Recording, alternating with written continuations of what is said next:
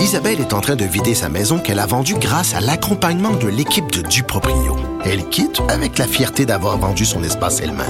Duproprio, on se dédie à l'espace le plus important de votre vie. Un message d'Espace Proprio, une initiative de Desjardins. Protégez vos dépôts, c'est notre but.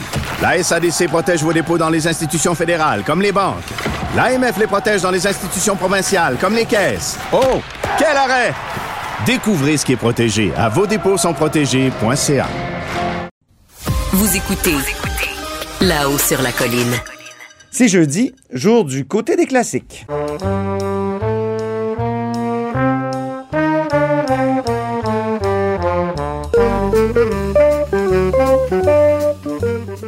Et bonjour Gabriel Côté. Salut Antoine, comment ça va?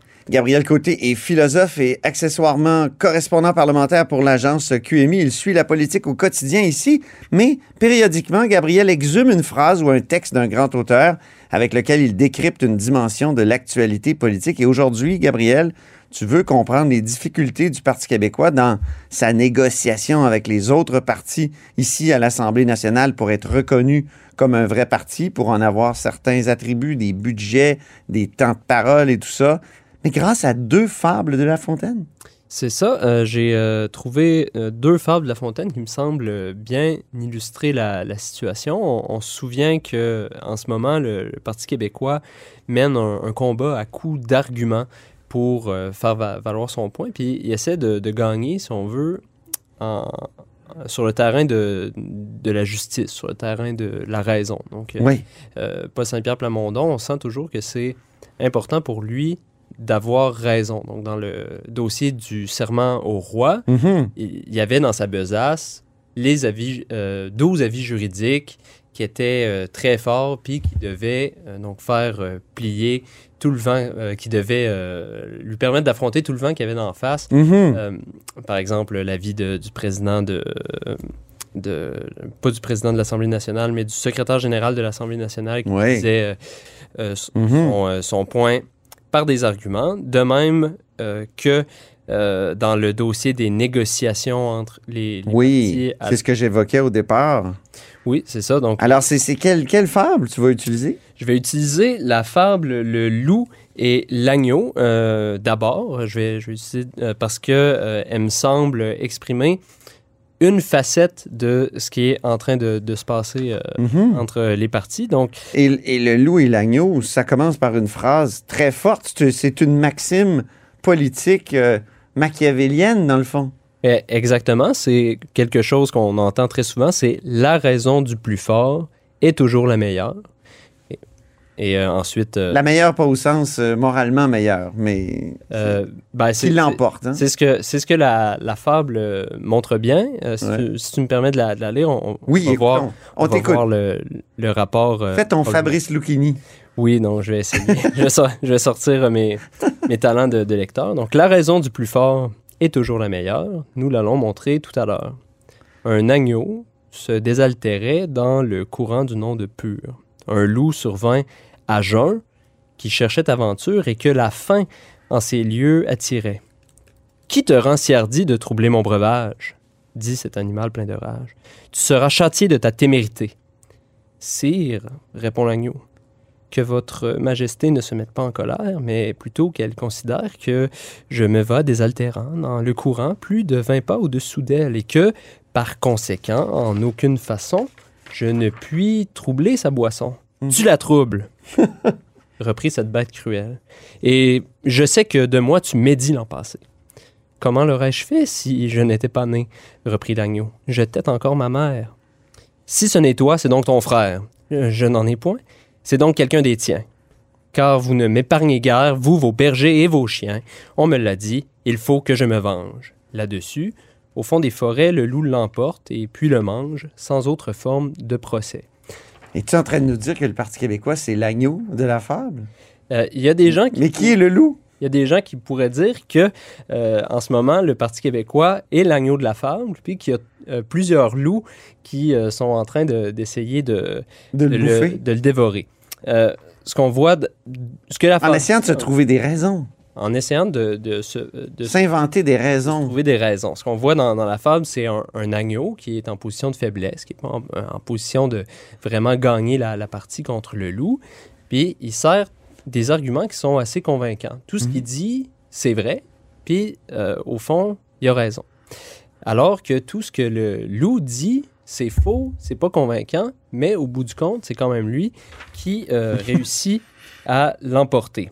Oui. Euh, Alors, euh, ce qu'on pourrait conclure de cette fable-là, c'est que le, le P- le PQ a beau argumenter, il s'agit d'un exercice inutile, voire même nuisible pour lui, parce que en argumentant, il donne l'air, au moins à ses adversaires, de l'avoir écouté, puis d'avoir été magnanime d'une certaine façon. Ah oui. Parce qu'on remarque que le loup ne dévore pas l'agneau tout de suite dans la fable. Il laisse une Ah oui. certaine forme de procès C'est vrai. même s'il finit par le, le- le dévorer. Donc, le loup tire un, un- un avantage, lui aussi, euh, de laisser la, la discussion. euh, C'est la raison du plus fort qui l'emporte. C'est la raison du plus fort qui l'emporte, mais ce ne sont pas les raisons du plus fort qui sont les meilleures. Non. euh, en tant que telles. Alors, euh, Est-ce qu'il y a une autre fable maintenant qui peut nous aider? Ben, il y a une autre femme qui dit quelque chose d'un peu différent, racontant la même histoire. Euh, c'est l- une femme qui met aussi en scène un loup. C'est euh, le loup et le chien maigre. C'est une femme qui, arrive beaucoup plus loin là, dans les fables de La Fontaine. Puis c'est une, une autre histoire qu'on lit jamais, jamais aux enfants. Ben non. Alors, euh, je vous la lis aussi. Il y a une longue introduction que je vais laisser euh, nos auditeurs aller euh, découvrir par, euh, par eux-mêmes. Mais c'est l'histoire d'un pêcheur qui prend un petit poisson, puis euh, qui décide de le, de le garder, même si le petit poisson dit Ah, mais je suis bien trop petit, tu devrais me laisser grossir, euh, parce que tu vas avoir plus à manger si, euh, si, si, tu me, me pêches plus tard. Puis le, le pêcheur dit Non, non, non, je vais, je- il le fait frais tout de suite, puis il mange, puis il est content. Et là, La Fontaine dit Le pêcheur a eu raison d'agir ainsi. Et Et là- puis, il passe, c'est ça. Et là, ça va être le- le chien maigre et le loup. Euh, le loup et le chien maigre. Certains loups, aussi sots que le pêcheur fut sage, donc le pêcheur dont je parlais, trouvant un chien hors du village, s'en allait l'emporter. Le chien représenta sa maigreur. Euh, que ça ne plaise à votre seigneurie de me prendre en cet état-là. Attendez, mon maître marie sa fille unique, et jugez qu'étant de noces, il faut, malgré moi, que j'engraisse. Le loup le croit, le loup le laisse. Le loup, quelques jours écoulés, revient voir si son chien n'est pas meilleur à prendre. Mais le drôle était au logis. Il dit au loup par un treillis Ami, je vais sortir, et si tu veux attendre, le portier du logis et moi, nous serons tout à l'heure à toi. Ce portier du logis était un chien énorme, expédiant les loups en forme. Celui-ci s'en douta. Serviteur au portier, dit-il, et de courir. Il était fort agile, mais il n'était pas fort habile. Ce loup ne savait pas encore bien son métier. Donc, c'est la même histoire. Oui. C'est exactement la même histoire. On a un loup euh, qui veut dévorer quelqu'un qui serait capable de dévorer, qui discute avec sa victime potentielle, mais euh, qui finalement euh, laisse, laisse les, les choses aller, se plie, si on veut, au- au bon, aux bons arguments de son, de son adversaire. Mhm. Donc, on pourrait dire que les bons arguments peuvent être efficaces en politique, puis que le parti que le, le PQ a pris de se défendre en faisant valoir des raisons était le bon. Mais euh, il faut remarquer que les bons arguments ne sont peut-être pas ceux qui s'adressent à la raison ou un sens de la justice ou à la bonne foi des Mhm. adversaires, comme... euh, Parlant de bonne foi, as-tu un extrait de, de Paul Saint-Pierre Plamondon qui, Oui, euh, qui en parle? Oui, Paul Saint-Pierre Plamondon euh, disait euh, il y a quelques semaines euh, à la télévision, c'est quelque chose qu'il répète souvent, que ses adversaires sont de bonne foi et qu'il s'appuie sur cette bonne foi de ses adversaires pour obtenir des gains. Alors on peut l'écouter. Mais là, on a quand même plusieurs semaines devant nous. Donc, s'il n'y a pas d'entente, clairement, c'est parce que il manque de mauvaise foi et nous, on est de bonne foi et on pense que tous les partis euh, devraient être reconnus à leur juste valeur. Rappelons que le Parti québécois a eu plus de votes que le Parti libéral. Donc, ce serait très surprenant que la CAQ et le Parti libéral, au final, empêchent le Parti québécois d'exister, d'avoir des budgets de fonctionnement minimal, au, minimum. Là. Donc, euh, on s'attend à ce qu'il y ait un dénouement positif. Alors, Paul Saint-Pierre Plamondon euh, disait il y a quelques semaines, nous, on est de bonne foi, ça devrait fonctionner. C'est ça. Puis, où il en appelle euh, à leur bonne foi. Donc, le problème avec cette position-là, si on, regarde euh, la fable attentivement, c'est que la... Ça, c'est la dernière avec le chien maigre. Hein, le loup et le chien maigre. C'est que le loup et le chien maigre posent deux conditions pour que les arguments de la personne qui est en... de celui qui est en position de, faiblesse soient efficaces. D'abord, ils doivent pas s'adresser précisément à la bonne foi ou au sens du bien de l'adversaire. Ah bon? Ils doivent plutôt s'adresser à l'intérêt, à l'appétit, ah oui. à son cœur. Euh, parce que le, un sens abstrait de, la justice, c'est rien de, vraiment tangible. Le loup. Euh, ça, c'est très machiavélien, là. Ça, le loup, il veut manger. C'est ça. Le loup, il veut manger, il cherche son, il cherche son profit. Donc, il faut s'adresser à ses intérêts. Il faut s'adresser à ses intérêts. Puis comme ça, on est peut-être capable de le faire manquer son coup. Mais pour qu'il manque son coup, il faut, que, il faut une deuxième condition également. Il faut que le loup manque d'expérience. Ah! Alors, c'est le cas de, ce loup qui ne savait pas encore bien son métier. Il connaît pas son métier, ça veut dire qu'il n'est pas un vrai loup euh, qui euh, est capable de, toutes les ruses pour finalement bouffer l'agneau ou le chien maigre. C'est ça. Il doit. Euh, il se dit ah, je vais peut-être pouvoir le, manger plus tard, puis ça va me.